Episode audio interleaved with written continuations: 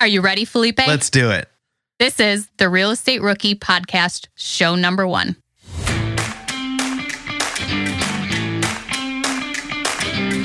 When we first started, I was the analyzer, and we would get a counter offer on a property.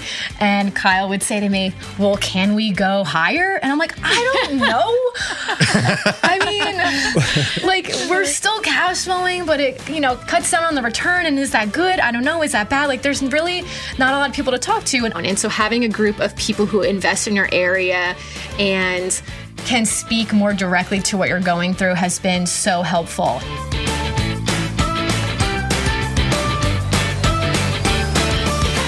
I'm Felipe Mejia. And I'm Ashley Kehr. Today we have our first ever real estate rookies, Lauren and Kyle Clugston, and husband and wife team from Camden County, New Jersey. Felipe, what was your favorite takeaway from them? I loved this episode simply because they break down the BRRRR strategy so effectively and how they're able to pull out their money, you know, even more than they invested. That's a home run in my book. Yeah, they do a really great job of explaining what the BRRRR method is too for anyone that's not familiar with it. I love that as rookie investors themselves, they've been able to purchase a property and take it all the way through to the end of the BRRRR strategy on only their third deal, which they go into detail about. Leveraging a meetup, leveraging their Instagram, and just really, you know, being positive in their community and helping out other investors as well. Yeah, and don't forget their junk collector tip. You got a lot of junk in your house or a house you're purchasing. They give a great tip on uh, junk removal too, which I love. They do, they do. They go into detail on everything that they do with this deal. So let's bring in Lauren and Kyle.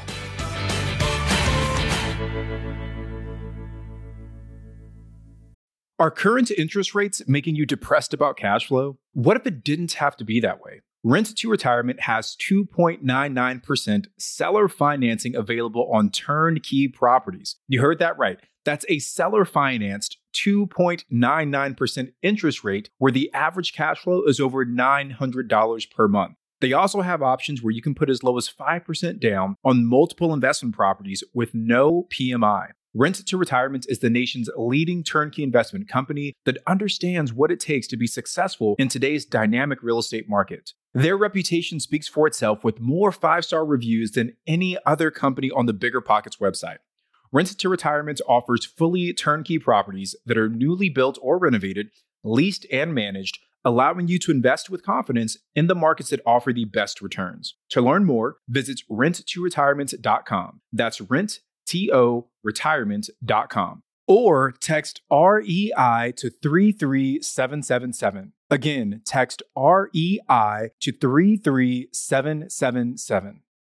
Remember when you had to pay to get a lead's phone number? It was like the dark ages until Deal Machine made skip tracing a thing of the past. Now, with your Deal Machine plan, you'll get unlimited access to phone numbers and contact information for no extra cost. That's right, get high quality, reliable information trusted by leading financial institutions, all fully compliant with the federal Do Not Call list. Explore over 150 data points, including age, gender, marital status, occupation, and a ton more. Trust me, this is the data you need for off market deals. With new filters, people flags, and color coded phone numbers, lead management just got a ton easier. Ready to step up your investing game? Sign up for a Deal Machine plan today and gain immediate access to this unlimited treasure trove of contact information and phone numbers. Just head to dealmachine.com/bp. Transform your lead generation and deal making strategies with Deal Machine. Sign up today and start exploring the unlimited possibilities at dealmachine.com/bp. This show is sponsored by Airbnb. Did you know that I turned one of my first homes into an Airbnb? It's true. And it even helped me get the extra income I needed to launch my real estate career. So if you want to try your hand at making even more income with your property, Airbnb is the place to be. Your home might be worth more than you think. Find out how much at airbnb.com/slash host. Hi guys, how are you guys doing? So good. So, excited for to be here. Absolutely. We are so We are glad so to excited to have have you. So, hey, Lauren and Kyle, I'm actually super, super excited to have you guys on. I would really like if you would tell us a little bit about who you are and how you got started. Yeah, sure. So, Kyle and Lauren, we are a husband and wife team. We started investing about three years ago before we were married In Jersey. in New Jersey. Yeah, we focus primarily in South Jersey. We kind of consider ourselves DIY investors because we do basically everything ourselves from finding the deals, funding the deals, doing all the renovations. I mean, that's primarily Kyle, but I help where I can. Um, and then I also self manage. So, we try to have our hand in a little bit of everything. Yeah, it's it's it's been a process. I I knew nothing about it before Lauren brought it to me as an idea as an investment strategy, and I jumped fully on board. And it, with every project, we end up learning a little something. It's, it's been a fun ride. Yeah, and kind of the way we got started is I always liked real estate. I didn't really know what that meant. You know, I was like, maybe I want to be an agent, maybe I want to do something else. Um, but I also had a lot of cash thanks to smart saving advice from my father. Um, and so when we were in our mid 20s, I straight up just Googled, what should you invest in when you're in your 20s? And Brandon Turner's like original blog, um, Real Estate in Your 20s, popped up, and I binge read that thing so quick. And Printed it out yeah, and print- handed yeah. it to me one day. And it's just like, read this. well, I printed out. He had the downloadable um, Seven Years to Seven Figures Wealth ebook or whatever, and I was like, I don't know how to explain everything I just read in the past week to you, so just read this book. Hopefully, it will convince you. And I feel like it's just been a really good collaboration. You know, I'm really analytical, and I like the processes and the logistics. And I looked out and found a guy who's so handy and can kind of figure out any sort of renovation yeah. project. Yeah. Yeah. So, like, I grew up in a house where my father did everything DIY. He was a jack of all trades. And uh, I learned a little bit growing up until right around 2013. It was when Hurricane Sandy hit. And my family has a house in Seaside Park, which got completely, you know, 20 some inches of water in it. Wow. And we renovated the whole house ourselves, me, my father, and my cousin. So it was one project where I was able to do a full house renovation and be like, you know, raise confidence levels. When she brought it to me and said, hey, let's look for homes, and we start looking at homes, the confidence to say, hey, you know what, we, yeah, we could definitely do this.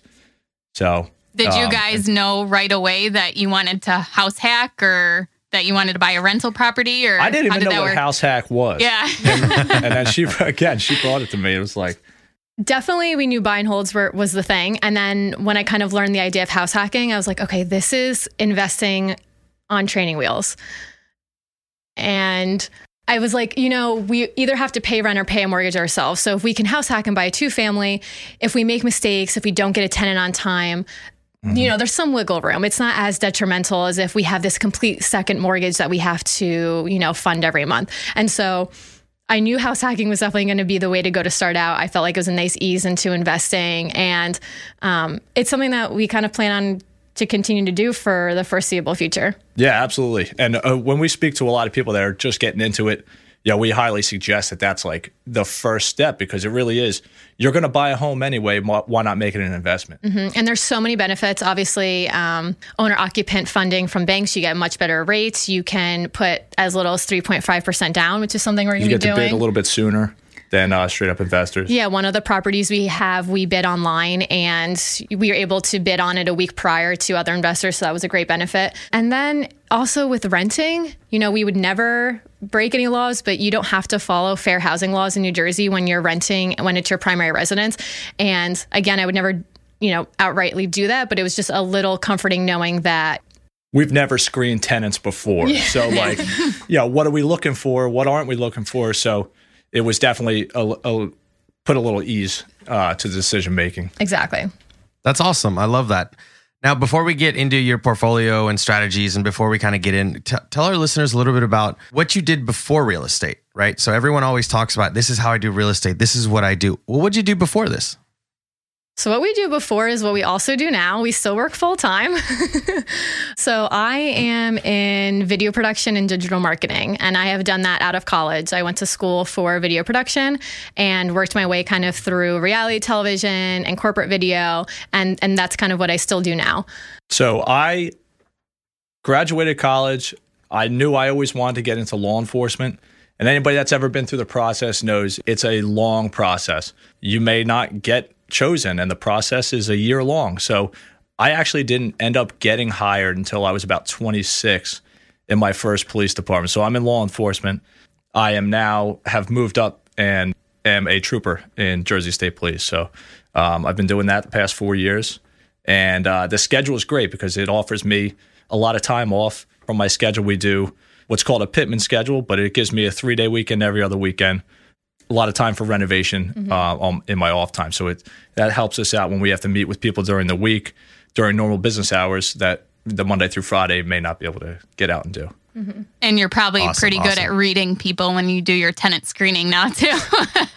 oh, he's too good. I'm obviously this, you know, the gullible one. Yeah. And but, but, did you hear their story? They're going through a rough time. they said they're better now. And he just looks at me and says, They're lying straight to your face. Yeah. And I pulled him over last week, so I know that. no, luckily we do not invest in the area that I work. So I was gonna I say. don't run into anybody. but it, it does it is helpful. We are complete opposites in a lot of ways, and it has proven to be very beneficial and advantageous for our investing journey. Yeah. Well, that's good. It does seem like you guys complement each other very well with what your strengths and weaknesses are. But let's move on to your portfolio. So, what have you guys uh, built up now? So, uh, like we mentioned before, our first project was the uh, the duplex two family house hack. We stayed there for a year to fulfill that uh, owner occupancy of the mortgage, and then that one was like she had mentioned was the HUD foreclosure. We did that one on a 30 year uh, conventional with 20% down that Lauren luckily saved up a lucky her. guy there. Yeah. Again, we are complete opposites in that. Yeah, I'm uh, not. I'm we not. Co- we came together, and I have all this money. How much you got? Debt. I just have debt. yep. Student loans. Yeah. Student loans. Yeah. You know, That's what pe- I bring people, to the table. Yeah. yeah. People joke, you know, oh, did your savings account have your communion money in it? 100%. My savings account was like communion money, birthday yeah. money, and then, you know, just saving from jobs. My, my dad very fortunately taught me, you know, very early on, do not go with lifestyle creep. So when I got a 25 cent raise at Rita's Italian Ice, which is one of my first jobs, yeah. he was like, uh uh-uh, uh you know, do not increase your lifestyle. Keep pretending like you're still making what you're making. And that's kind of stuck with me throughout. And so I didn't realize how valuable that was then. Uh, then I was annoyed by it, but it has served us really well. So, yeah. And Lauren had spoke to me about kind of the plan for that first property and how uh, we wanted to renovate. It was a partial BRRRR where we wanted to refinance and pay off the construction costs for the renovation. So uh, that is what we ended up doing. We were able to pull out enough to pay off construction costs and live in it. Yeah, it wasn't a perfect BRRRR, but it allowed us to live for like fifty dollars a month, which yeah, was great, yeah. and which I think set us really set us up well for future properties. So we throw around sometimes these acronyms BRRRR, HELOCs, and things like that. So would you care to explain a little bit more of what the BRRRR strategy is? Yeah, so BRRRR is an acronym that stands for buy, renovate, rent, refinance, repeat. And basically, you buy a property that has some value add opportunity. So perhaps it's run down or you bought it way below market due to, you know, uh, seller situation and you up the value. So you renovate it, you place tenants um, and you force appreciation that way. And if you bought it correctly, you after renovations, you would still be below market value. And then you rent it out, you place tenants, you receive rent checks.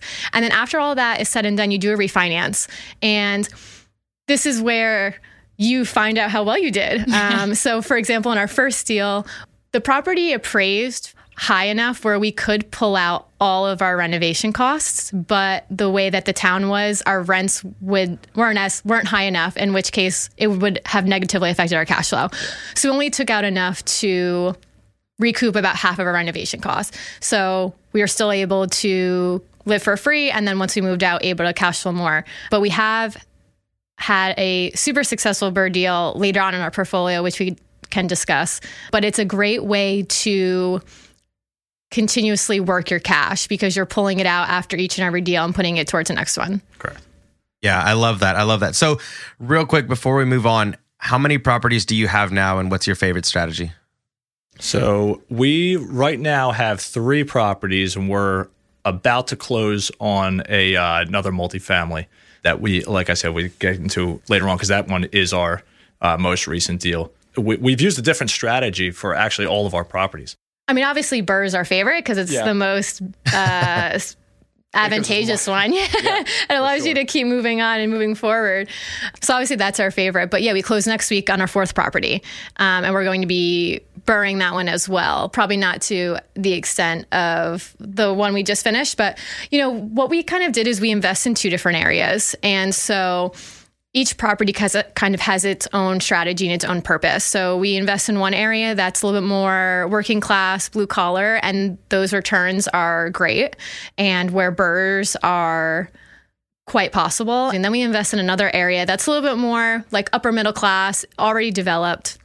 And we still cash flow there, but it's kind of a more stable market. And we like to balance our, our portfolio with those two. So we won't have as successful burrs in this nicer market, if you will, but we feel it complements our strategy and balances out our portfolio. Yeah, absolutely. Do you think that market is more for appreciation you're going for, the one that's more stable? Do you think you'll get more appreciation out of that one or mm-hmm. the one where your rents are, um, you're cash flowing more?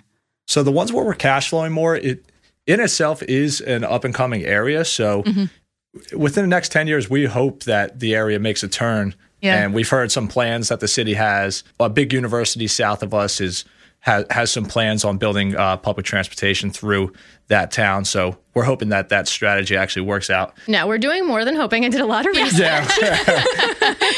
good, good. No, I, I, read the entire 100 page town redevelopment plan. Wow. So there's wow. more than hope in this strategy. But yes, the nicer area uh, appreciation is, you know, more or less in the books. Yeah, and the other area, uh, the nicer area that we're talking about, the historic area, we did rent there uh, five years ago, and we watched the the cost of uh, properties. I mean, skyrocket even from then to now. Mm-hmm. So, like Lauren said, it's definitely a more stable market. We know that we're always going to have property value there, and it's also tenant quality. So, in this town, our tenants, we hear from them never, except when we reach out to them to do inspections and renew their lease. Um, whereas the other market where we cash flow better, you know, it just takes a little bit more effort to, you know, take care of our tenants. So, yeah, that area, the historic one, has public transportation right to Philadelphia. So mm. we get a lot of young professionals that mm. don't want the city life that look in that area. So that that turnover is, I mean, I think we've had two or three turnovers in that duplex no, property in Hat. One. Yeah. Yeah, but it rented within 24 hours. Yeah, we had no vacancy. Wow, that's great.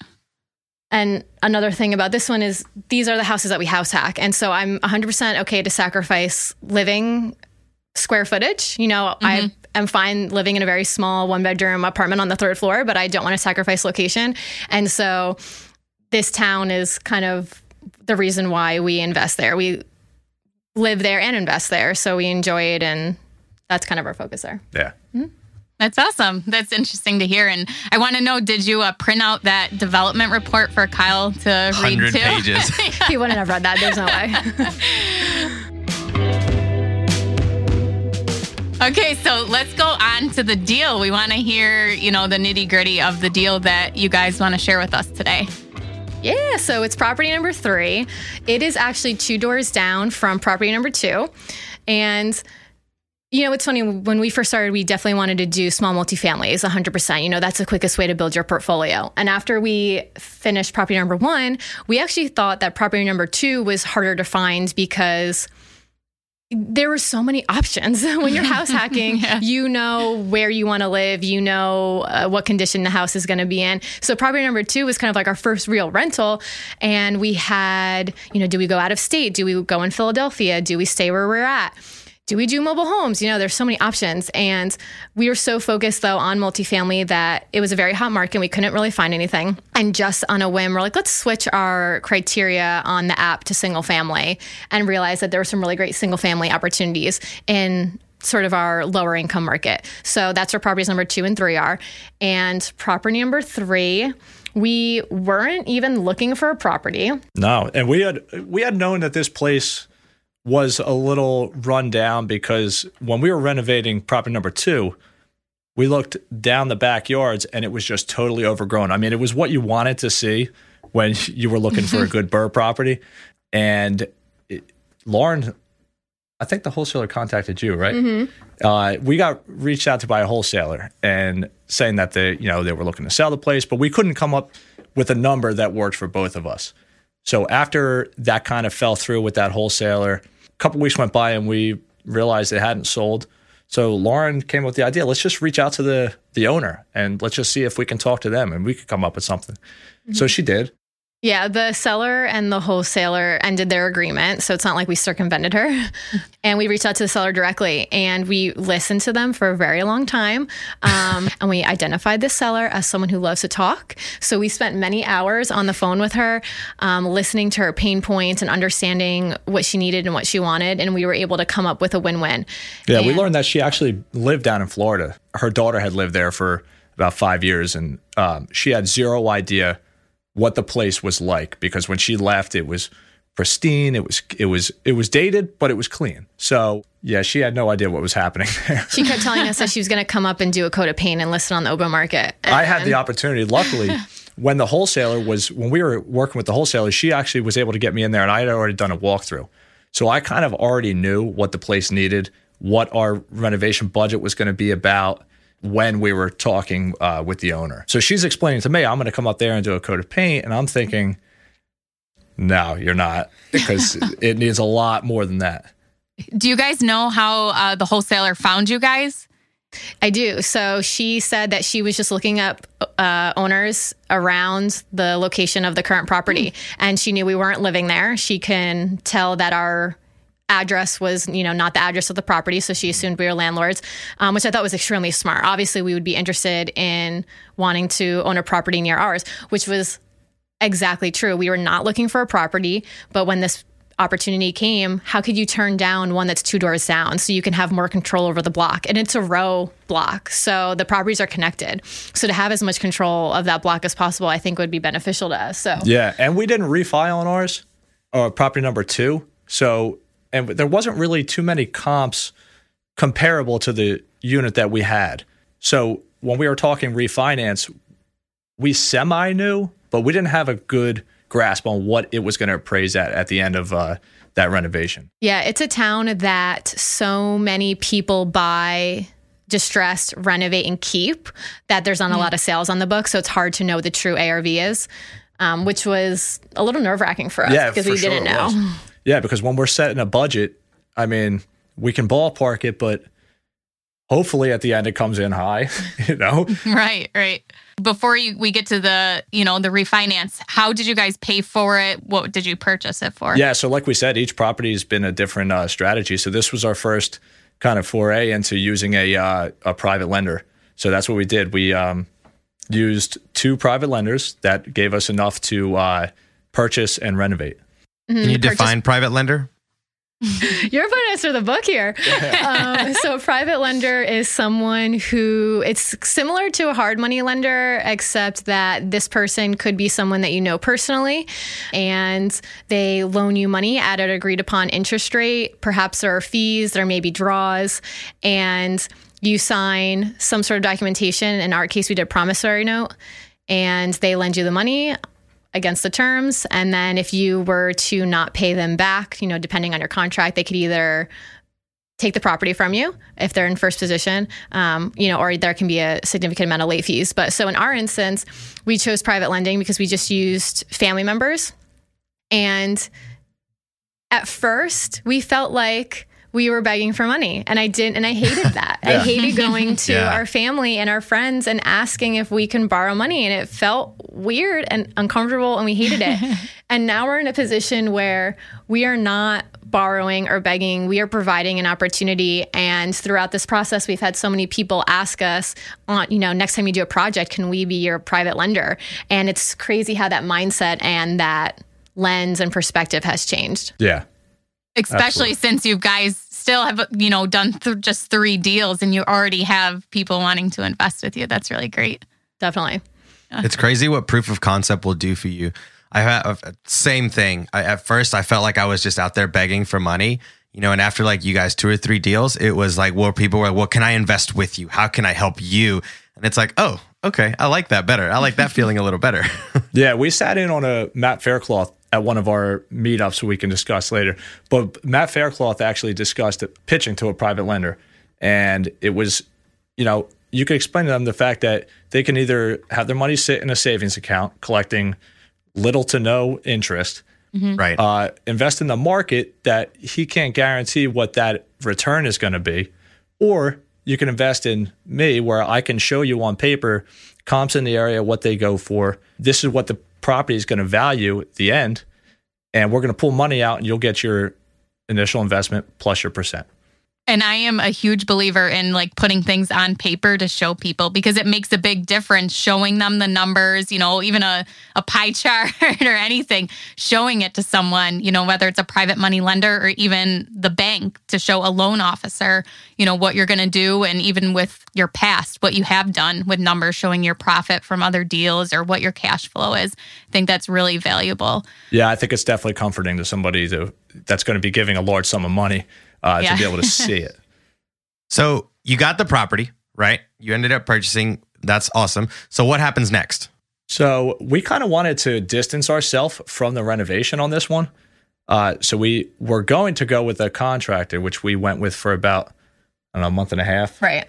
and he was just working way too slow. I mean, he was working at the rate. I actually, I think me by myself could have worked faster than this guy worked.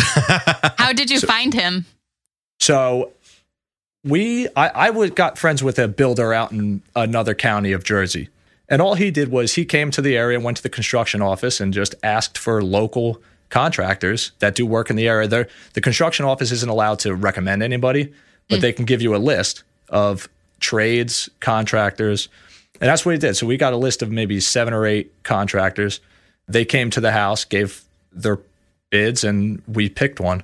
Wow, so you um, had s- between seven to eight bids to pick from? Yeah, Wow, that's awesome. we went with the cheapest. So Oh, yeah, was, that was a learning opportunity for Definitely a learning opportunity. I will say, when we walked through with him, he was the one that gave us the best suggestions. You know, when we would walk into the bathroom and we said, you know, we're thinking about keeping this but switching that out, he would say, eh, why? I would really recommend replacing that, you know, down the line, XYZ.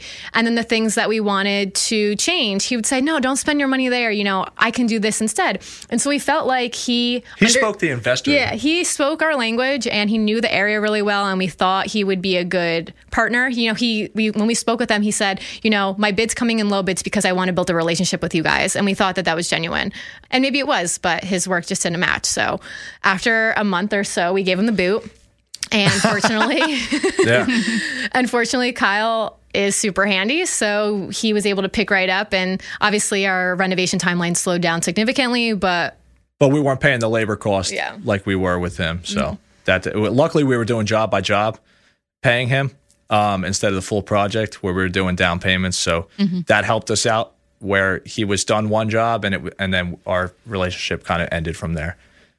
So we renovated. It took about five months. Yeah, five months. and we definitely went over budget. Not by much. Not by much. A couple Oh, thousand. good for you. Yeah, yeah, and it, it was. So the first the the duplex that we did was we were like way over budget. budget. I mean, We had no idea what we were doing. we had zero idea. Like we knew how to do it, but how to project manage, we weren't too, you know. We were going to Home Depot every day. We Yeah, didn't understand bulk ordering. We didn't understand um, renovating by trade instead of renovating by room. Yeah, so this one was we definitely did it a lot better. You could see you could see it tightening up. So we were pretty close. I, I want to say we were probably only like twenty five hundred to like three thousand over budget, and I want to say that that's only because we chose to waterproof. We we chose to do a, a basement waterproofing um, that we didn't necessarily need to do because a lot of properties in that area don't do it. Uh, they just put a sump in and and that's it. But one of our kind of philosophies as landlords and investors is that we really want to front load our investments to ease management down the line. So we do all new appliances, we do new mechanicals or service them if they still have some life left in them, you know, new plumbing, new toilets. We do not want the calls at 2 a.m. So we really try to front load as much as possible. And this town has a high water table, mm-hmm. and I do not want the call that there's a flood in the basement. And so we And said, Grandpa's old war relics were destroyed. right. So Come like, let's just- Kyle, isn't that how you learned how to renovate? Was there water coming in? That's true. That's true. So we were like, let's just spend the money. I mean, it definitely hurt a little bit. So I would say renovation, holding costs, transaction costs, like the private lending fees and the closing and stuff, and our lawyer came out to be forty three thousand. So 25 purchase, 43,000 renovation and holding and transaction. And then through this whole process, I'm extremely conservative. So when I was running the numbers, I was like, ah, you know, I- let's say that it's going to appraise for 80. I think that will just keep us in a safe space. And we had the appraiser come out and it appraised for 117,000 and Wow. we were Yay! Awesome. Congratulations. blown. Yeah. mind blown. So of course we're like, yeah, let's take all 80% out. Um, Give me the then- money. Seriously. And then, you know, we ran the numbers and I was like, hold on, you know, let's think about our goals. Our goals are not to own 100 plus properties. Our goal is to own a small but mighty cash flowing portfolio. And if we take out 80%, it will negatively affect the cash flow. So we took ended up taking out about 74% and which came out to 87,750 was the loan. So we were able to pay back our lenders, pay obviously all the transaction costs, and then get some cash for ourselves afterwards, which is what we ended up using for our down payment on property number four. Yeah, and we knew we were going to kind of piggyback this property with a with a house hack. So mm-hmm. to have that extra money was was huge for us. And what was so exciting was using the bigger pockets calculator and running the calculation and seeing the infinite return on the cash on cash. And I was like, right. Yeah. this is so exciting. This is what they talk about. We're actually doing it. Yeah. Yeah. Yeah, Lauren, I, I do have a quick question though. So, when you had to give the boot to the subcontractor, right? Why didn't you stop right then and there? I feel like a lot of a lot of newbie investors, rookie investors would probably have gotten freaked out there, right? Where things aren't going the way you plan on it going, uh, even in the in the third property. I mean, w- what made you keep going even after that? Because I was responsible for somebody else's money.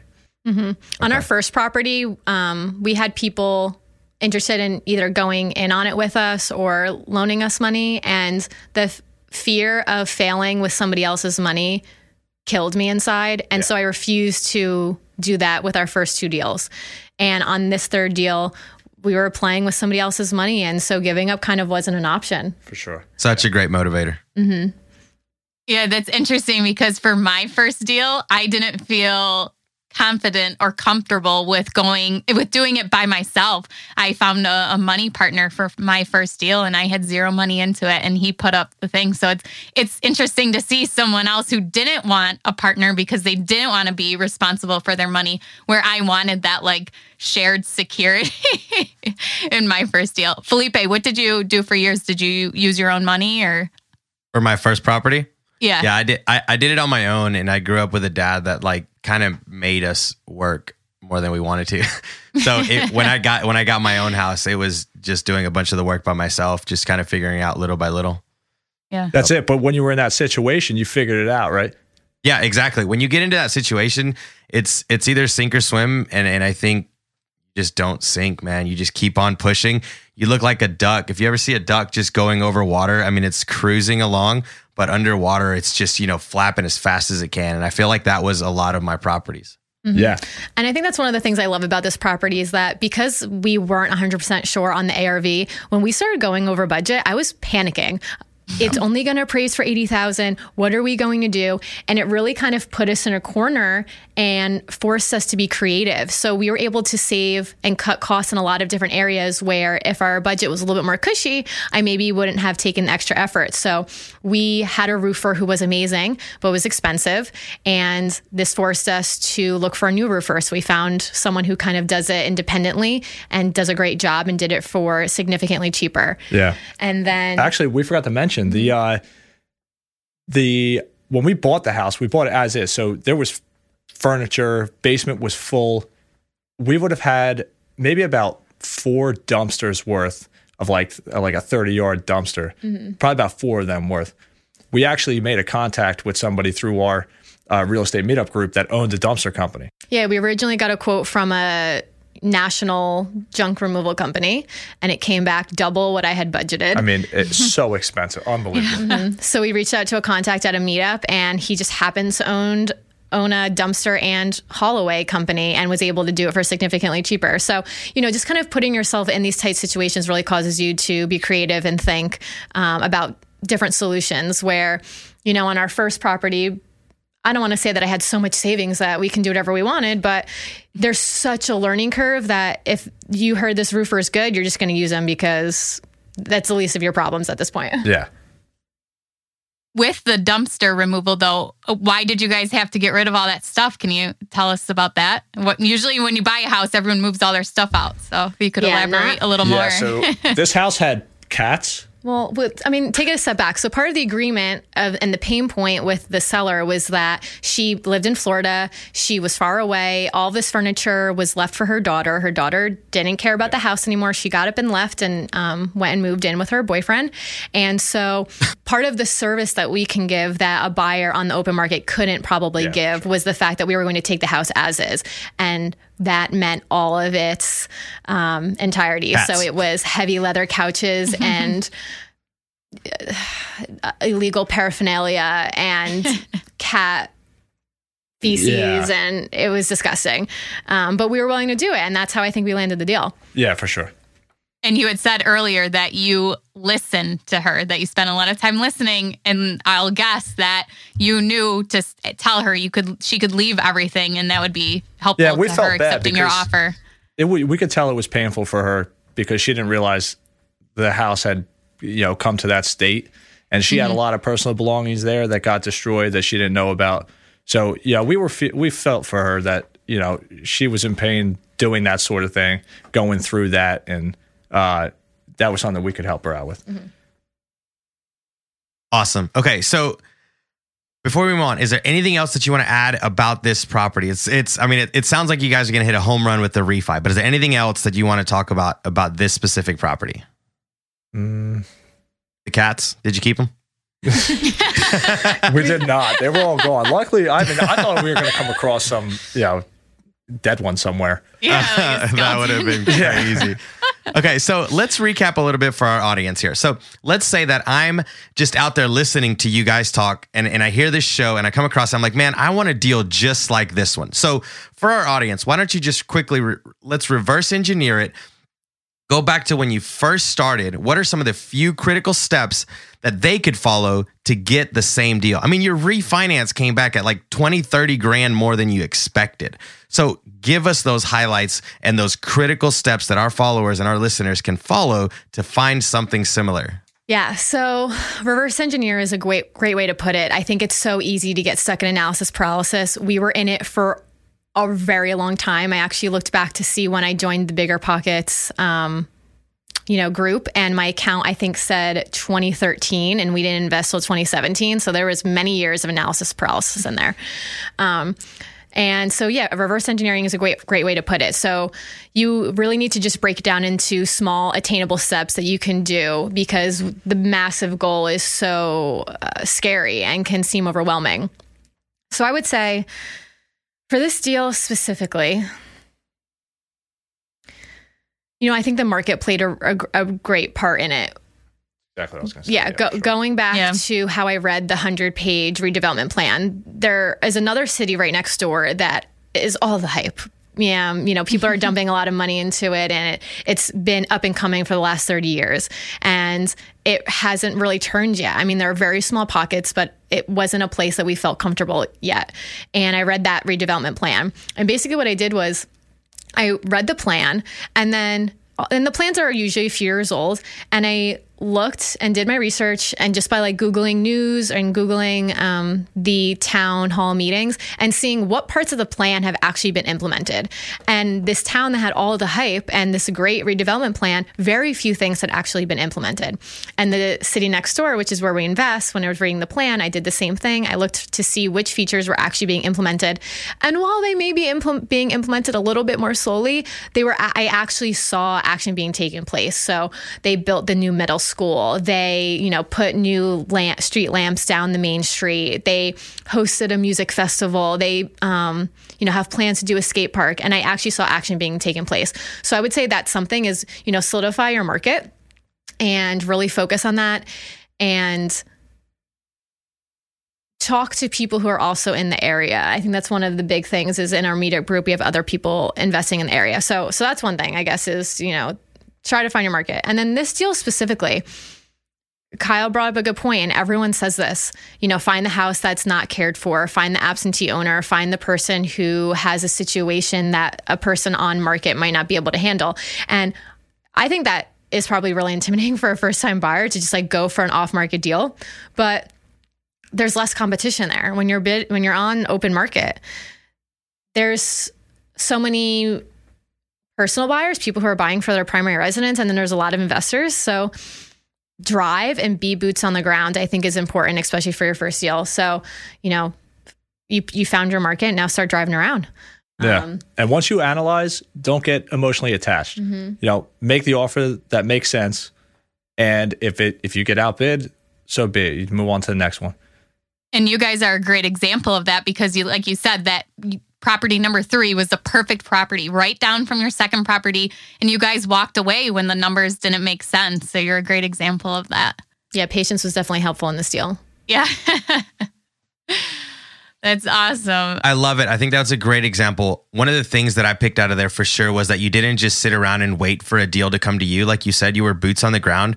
You went out, you knew your property, you knew the community. That's a big thing that I tell, you know, anyone that I help with real estate is, you know, y- you need to be analyzing so many deals that you're almost disgusted when you can't buy one because you know that it's going to work so well so that when you are ready to pull the trigger or a deal does come across the table, it's a no brainer. Even mm-hmm. for me, like when my realtor sends me deals, I can tell just by the street name if it's going to be something that I'm going to buy or not because I'm out there every single day.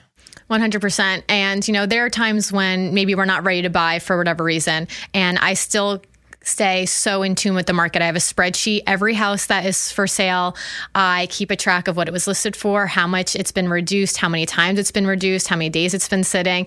Then, so I know that when it goes off market and goes to a foreclosure, you know, I have all background information on it. And then when we are ready to purchase or start looking again, we actually know what's a good deal. Because if you don't have a pulse on the market, how do you know if it's a good deal? I mean, yeah, the numbers might work in a certain way, but maybe the, the deal could have been better three months ago, you know? So I just think having a pulse on the market at all times, even if you're not ready to buy, is super important. Yeah.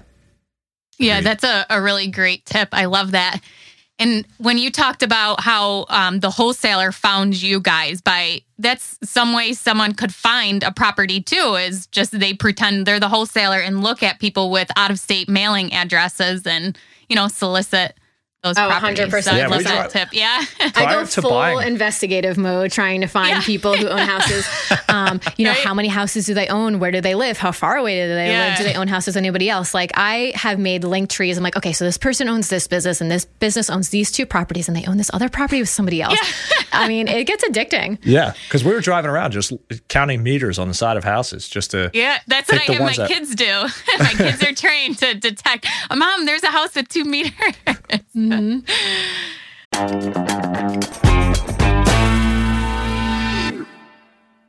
Whether you need to buy or sell, or you're just obsessed with looking at homes for sale, Redfin's got you covered. Redfin updates their listings every two minutes to help you see new homes first. And they give you personalized recommendations based on the homes you like, so you can find the home that's just right for you, whether that's a cabin, a craftsman, or a castle. With the top rated Redfin app, you can favorite homes, share listings with others, and schedule tours, even the same day, with a local Redfin agent who can help guide you through the whole home buying process. And if you're looking to sell, Redfin agents have the experience to help get you the best price possible for your home. That's because they sell twice as many homes as other agents. With a listing fee as low as 1%, Redfin's fees are half of what others often charge, which means you'll have more money to put towards what matters most to you, like your next home. In fact, last year, Redfin saved home sellers $127 million. No matter where you are in your real estate journey, Redfin can help. Download the Redfin app to get started today. Rookies, 2024 is the year to start protecting your rental properties with an LLC.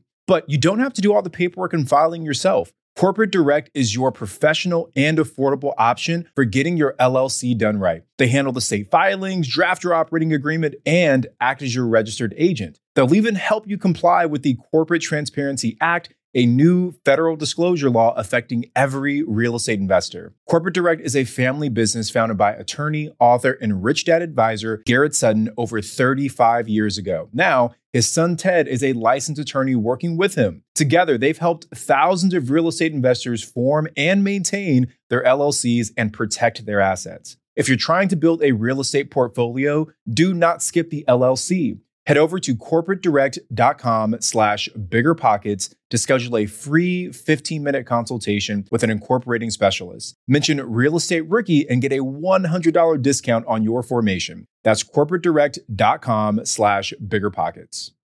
This show is sponsored by Airbnb. Did you know that a long time ago, before I ever started my real estate business, I turned one of my first primary residences into an Airbnb? And that's the extra income that I needed from Airbnb that gave me the confidence to go out and work for myself and eventually quit my nine to five job. And now I have dozens of Airbnbs all over the country. I've even partnered up with the old David Greene on a recent property in Scottsdale to take our portfolio to the next level. And of course, we host it on Airbnb. But you don't need to be a full time real estate investor to start on Airbnb. As a matter of fact, I was self managing 10 properties while working my nine to five job, so I know anybody can do it. Think about it this way you're looking for extra income and going on a vacation. Wouldn't it be great to rent out your space and let your property pay for itself while you're gone? I did this one time. I pitched my wife and my roommate because we were house hacking on the idea of renting out our home, and it paid for all of our expenses on a trip to Mexico City. So go and give it a try. It might just change your life, just like it did mine. And I really do mean that. Your home might be worth more than you think. Find out how much at airbnb.com/slash host.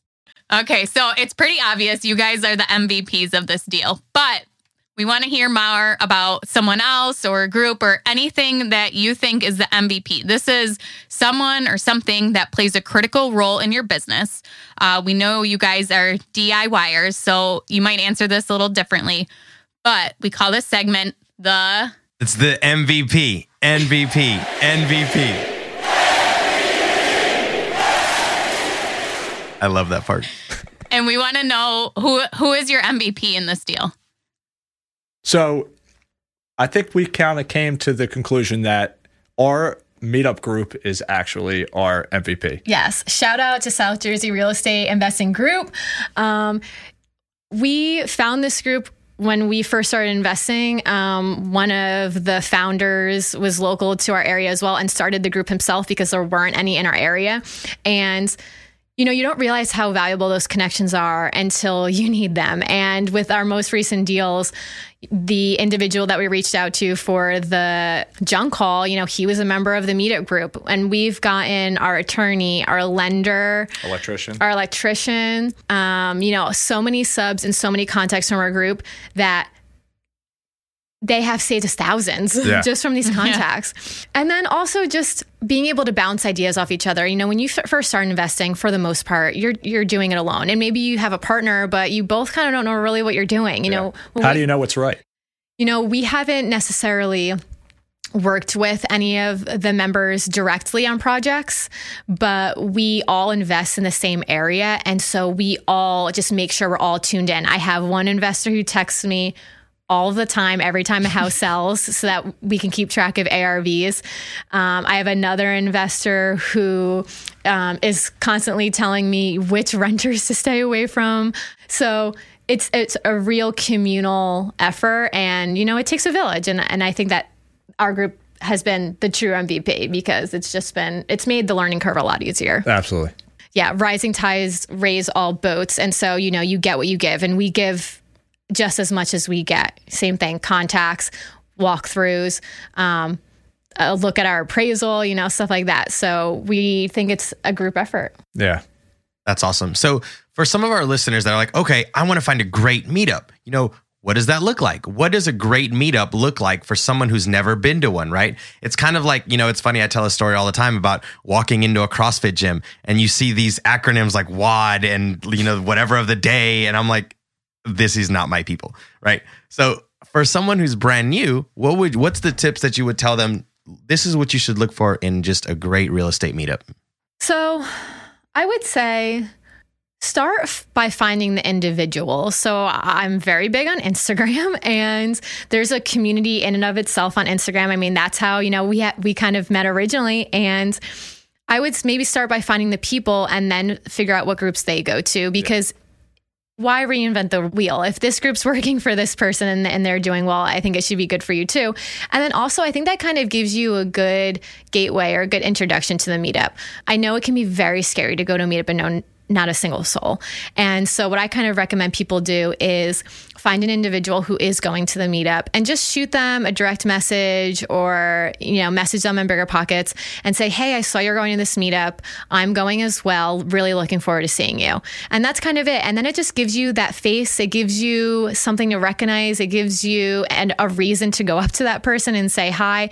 And I just think it kind of eases the fear of networking and being social in a crowd where you know yeah, absolutely no one. I think it also helps you avoid those sales pitchy type of meetups where you can almost just build that community.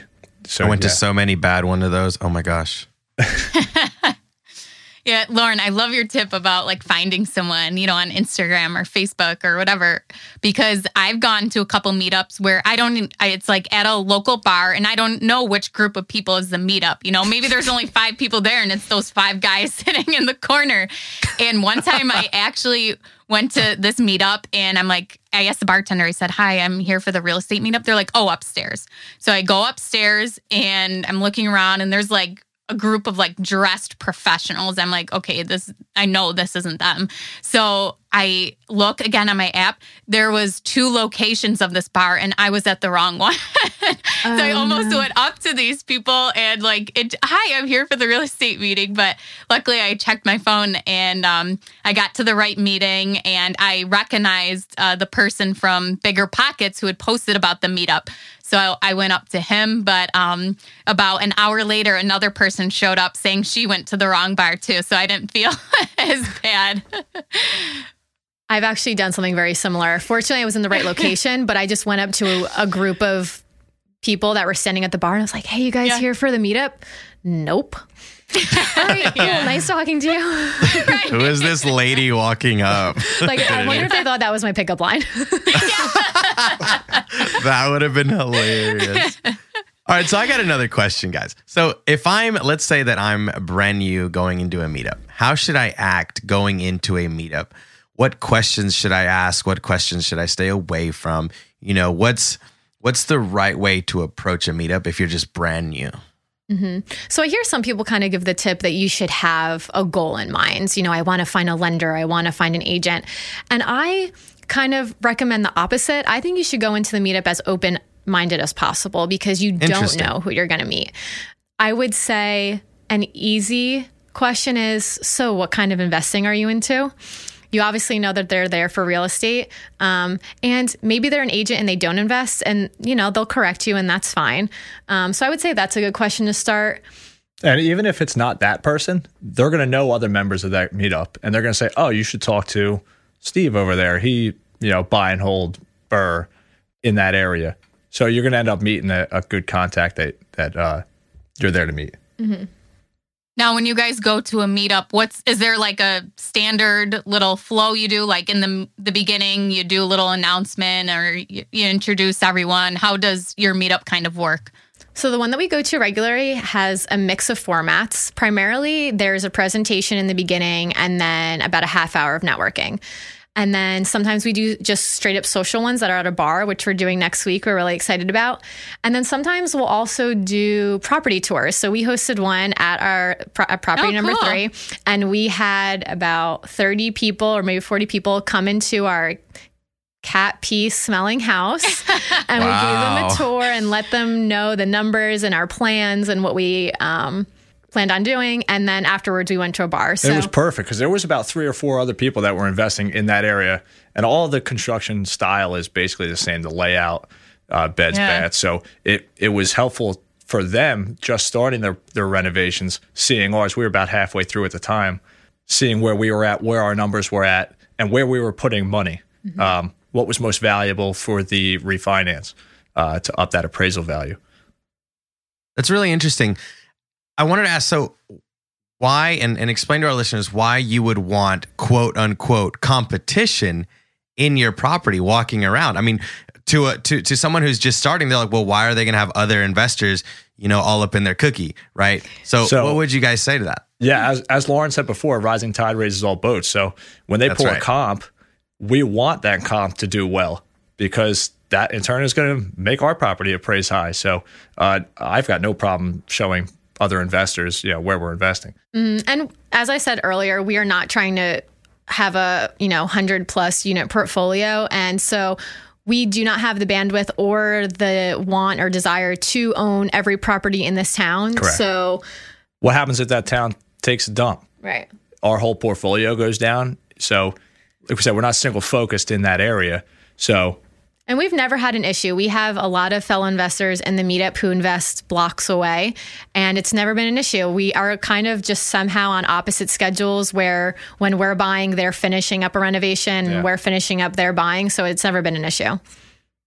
That's awesome. I love that sense of community you guys have developed in your meetup. Can you tell us where you're like, how do you find out about your meetup? If someone's from your area, how do they get to know about it? There's an Instagram page. Um, it is just S J R E I G. um, and also um, Justin Eaton, who is the founder of the meetup, posts about it on Bigger Pockets. So it's in the you know meetup portion there. He posts about it every month, and then he also posts it on meetup.com. That's great. Okay, you guys, that's today's MVP is Lauren and Kyle's meetup. If you want to find out more information about that, you can go to biggerpockets.com forward slash rookie one and we'll post it in the show notes. And you can also go to, as Lauren mentioned, to biggerpockets.com forward slash events and you'll be able to see their meetup there or one in your area. Awesome. Okay.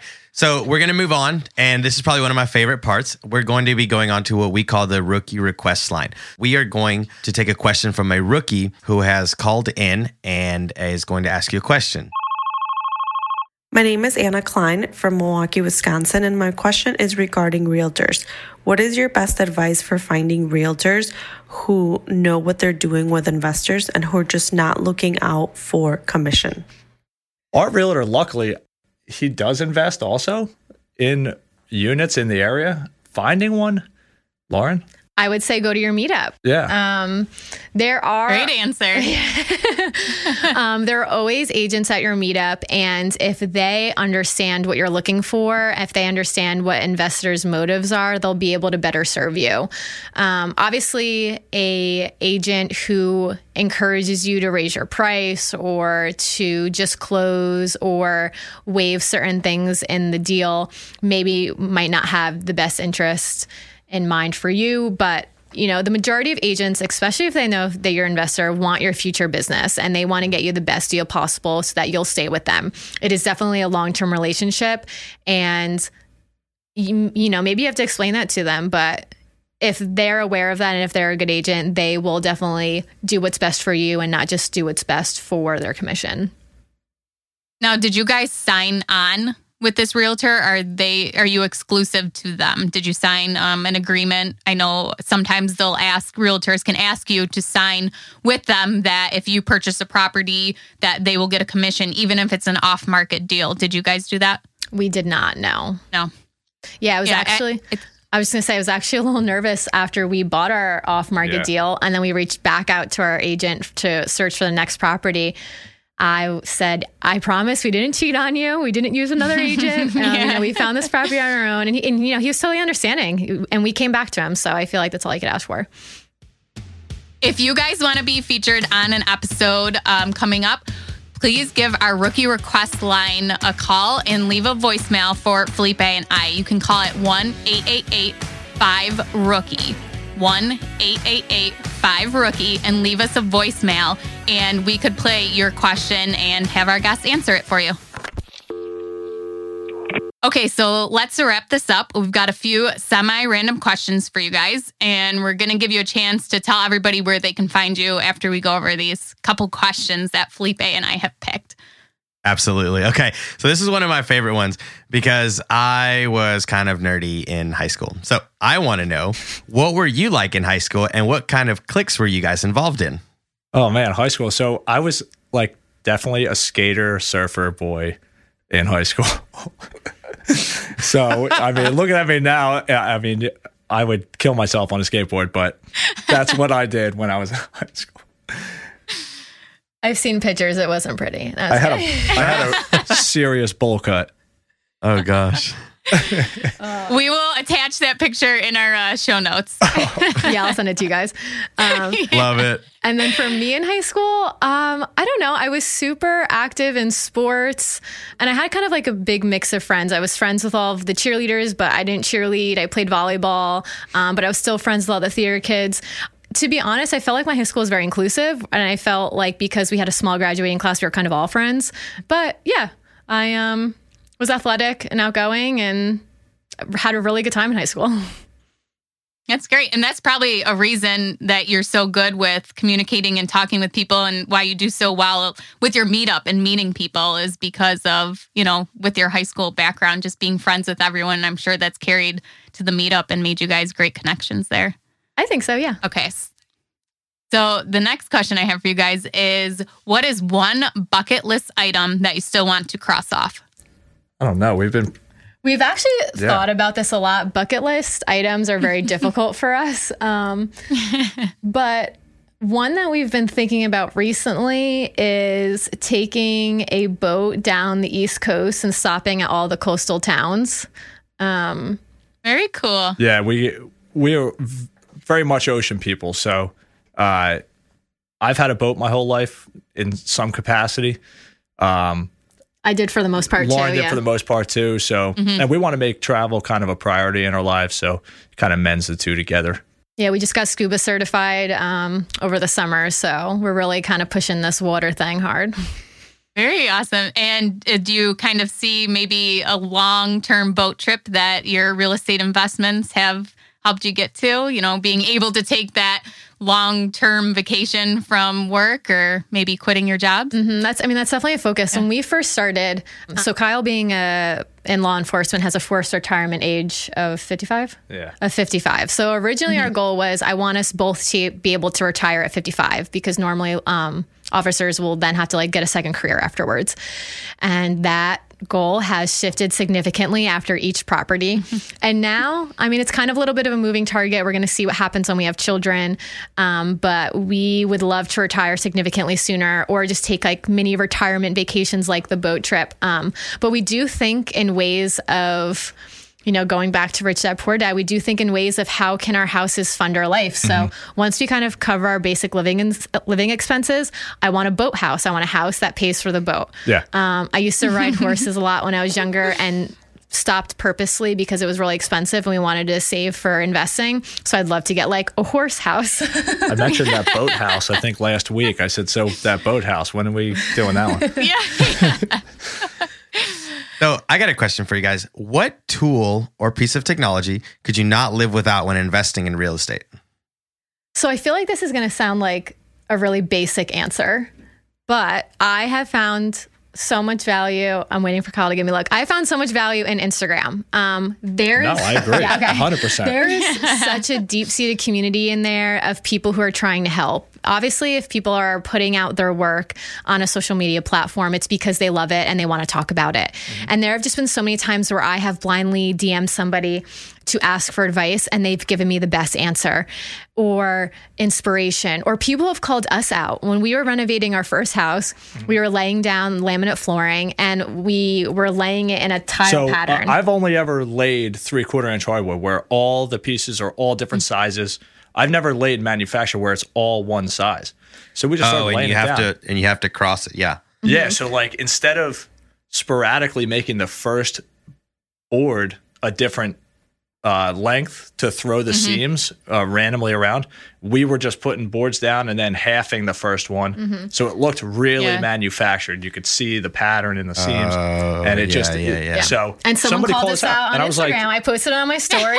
And they're why like, didn't I know that? Yeah, they said that you know, you know, don't want to be pushy, but that's not how you do it. You should really throw the seams a little more. And so I was like, Kyle, this guy on Instagram told us we're doing it wrong, and I made him rip up the. We only got halfway through, but I made him rip up the entire floor. Yeah, we did, and we did, and I and I remember being Yeah. like, why didn't I? I mean, I know that. Why didn't we do that? So, Mm-hmm. but stuff like that, even like when we were getting water in the basement, I just threw on there. You know, anybody got any ideas?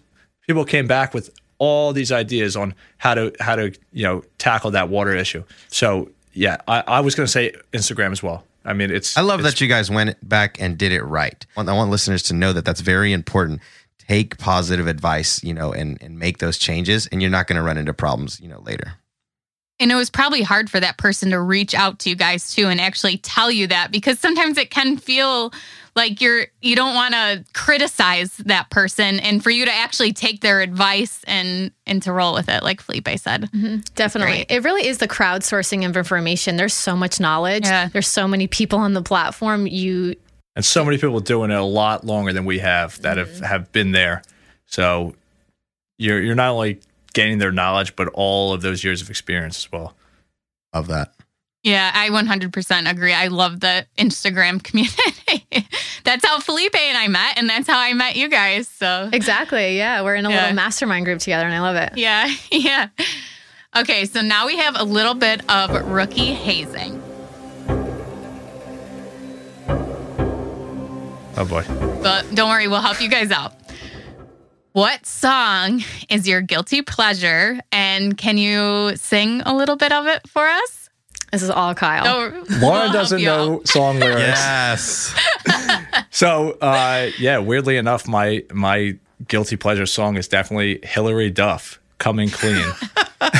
if you pop that song on in the morning and get in the shower, it's like the greatest way to wake up. I I just can't see you getting be ready as a law, uh, as you know, as an officer of the law with Hilary Duff bumping in the background. Oh yeah, well, Andy wakes up at 4:30 because he has to go to work at 6 a.m. So it's 4:30, shower going, coming clean is blasting, and it's every morning over and oh, over it's the and best over song. It's the best song to wake up and take a shower to. You gotta li- you gotta start singing it for us. You have to. Yeah. Let the rain fall down, fall down. wake my dreams. Let it wash away.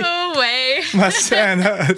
And I was a huge Laguna Beach fan back in the day. That was my jam back in high school. So uh, that was the theme song for it. Oh, okay, okay. That's Oh, that's hilarious. great. That was really good. Oh my gosh, that's Our so first funny. hazing, you you did it very well. And I have no professional training in singing. Might be hard to tell. I know. Wait. I know he did really good. yeah. That's so funny. Okay. All right, so guys, where can people find out more about you? If you haven't guessed, Instagram. Um, our handle is at rentals to wealth. We are on there very often, and that is where we are most active. We post all updates about what we're doing with our projects, and I'm very good at answering every DM. So if you have any questions, that's the best me too. place. Yeah, Kyle's good too. Kyle's okay. I'm better. Kyle's okay. if it's a renovation question, I, I give it to him. I just want to make sure I sound like I know. Yeah, what I'm we have about. we have our roles. So we, I mean, we know who's going to answer. I don't even attempt to answer any management questions because she's the mat. You know, Yes. And then we both have accounts on Bigger Pockets. Um, we're definitely on there pretty often, but for us, Instagram's where it's at.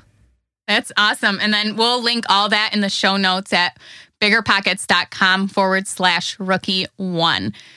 Okay, well, I thank you guys so much for uh, talking with us today. This was a wealth of information. Thank you so much for having us. This was so exciting. We feel honored to be the first guest, and we're very excited for you guys and very excited for all of the listeners because this podcast is going to be very beneficial for everyone, and it's awesome. yeah, it's awesome. Thank you so much. This was a pleasure. Yeah, thank you guys. I'm Ashley at Wealth from Rentals. He's Felipe at Felipe Mejia, R E I. And make sure you join our Facebook group at Real Estate Rookie if you search that on Facebook. And don't forget to check out the show notes at biggerpockets.com forward slash rookie one. Guys have a good one. Bye now.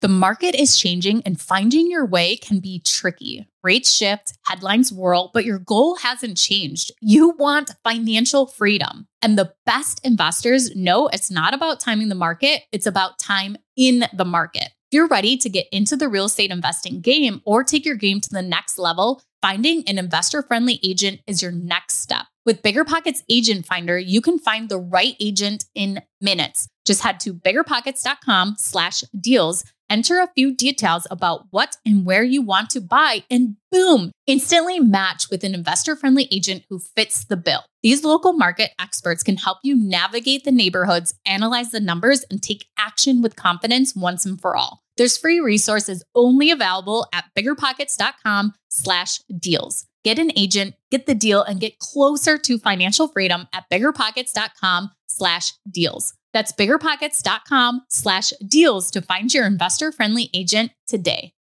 The content of this podcast is for informational purposes only. Past performance is not indicative of future results, and all host and participant opinions are their own. Investment in any asset, real estate included, involves risk. Use your best judgment and consult with qualified advisors before investing. Only risk capital you can afford to lose. Bigger Pockets LLC disclaims all liability for direct, indirect, consequential, or other damages arising from reliance upon information presented in this podcast.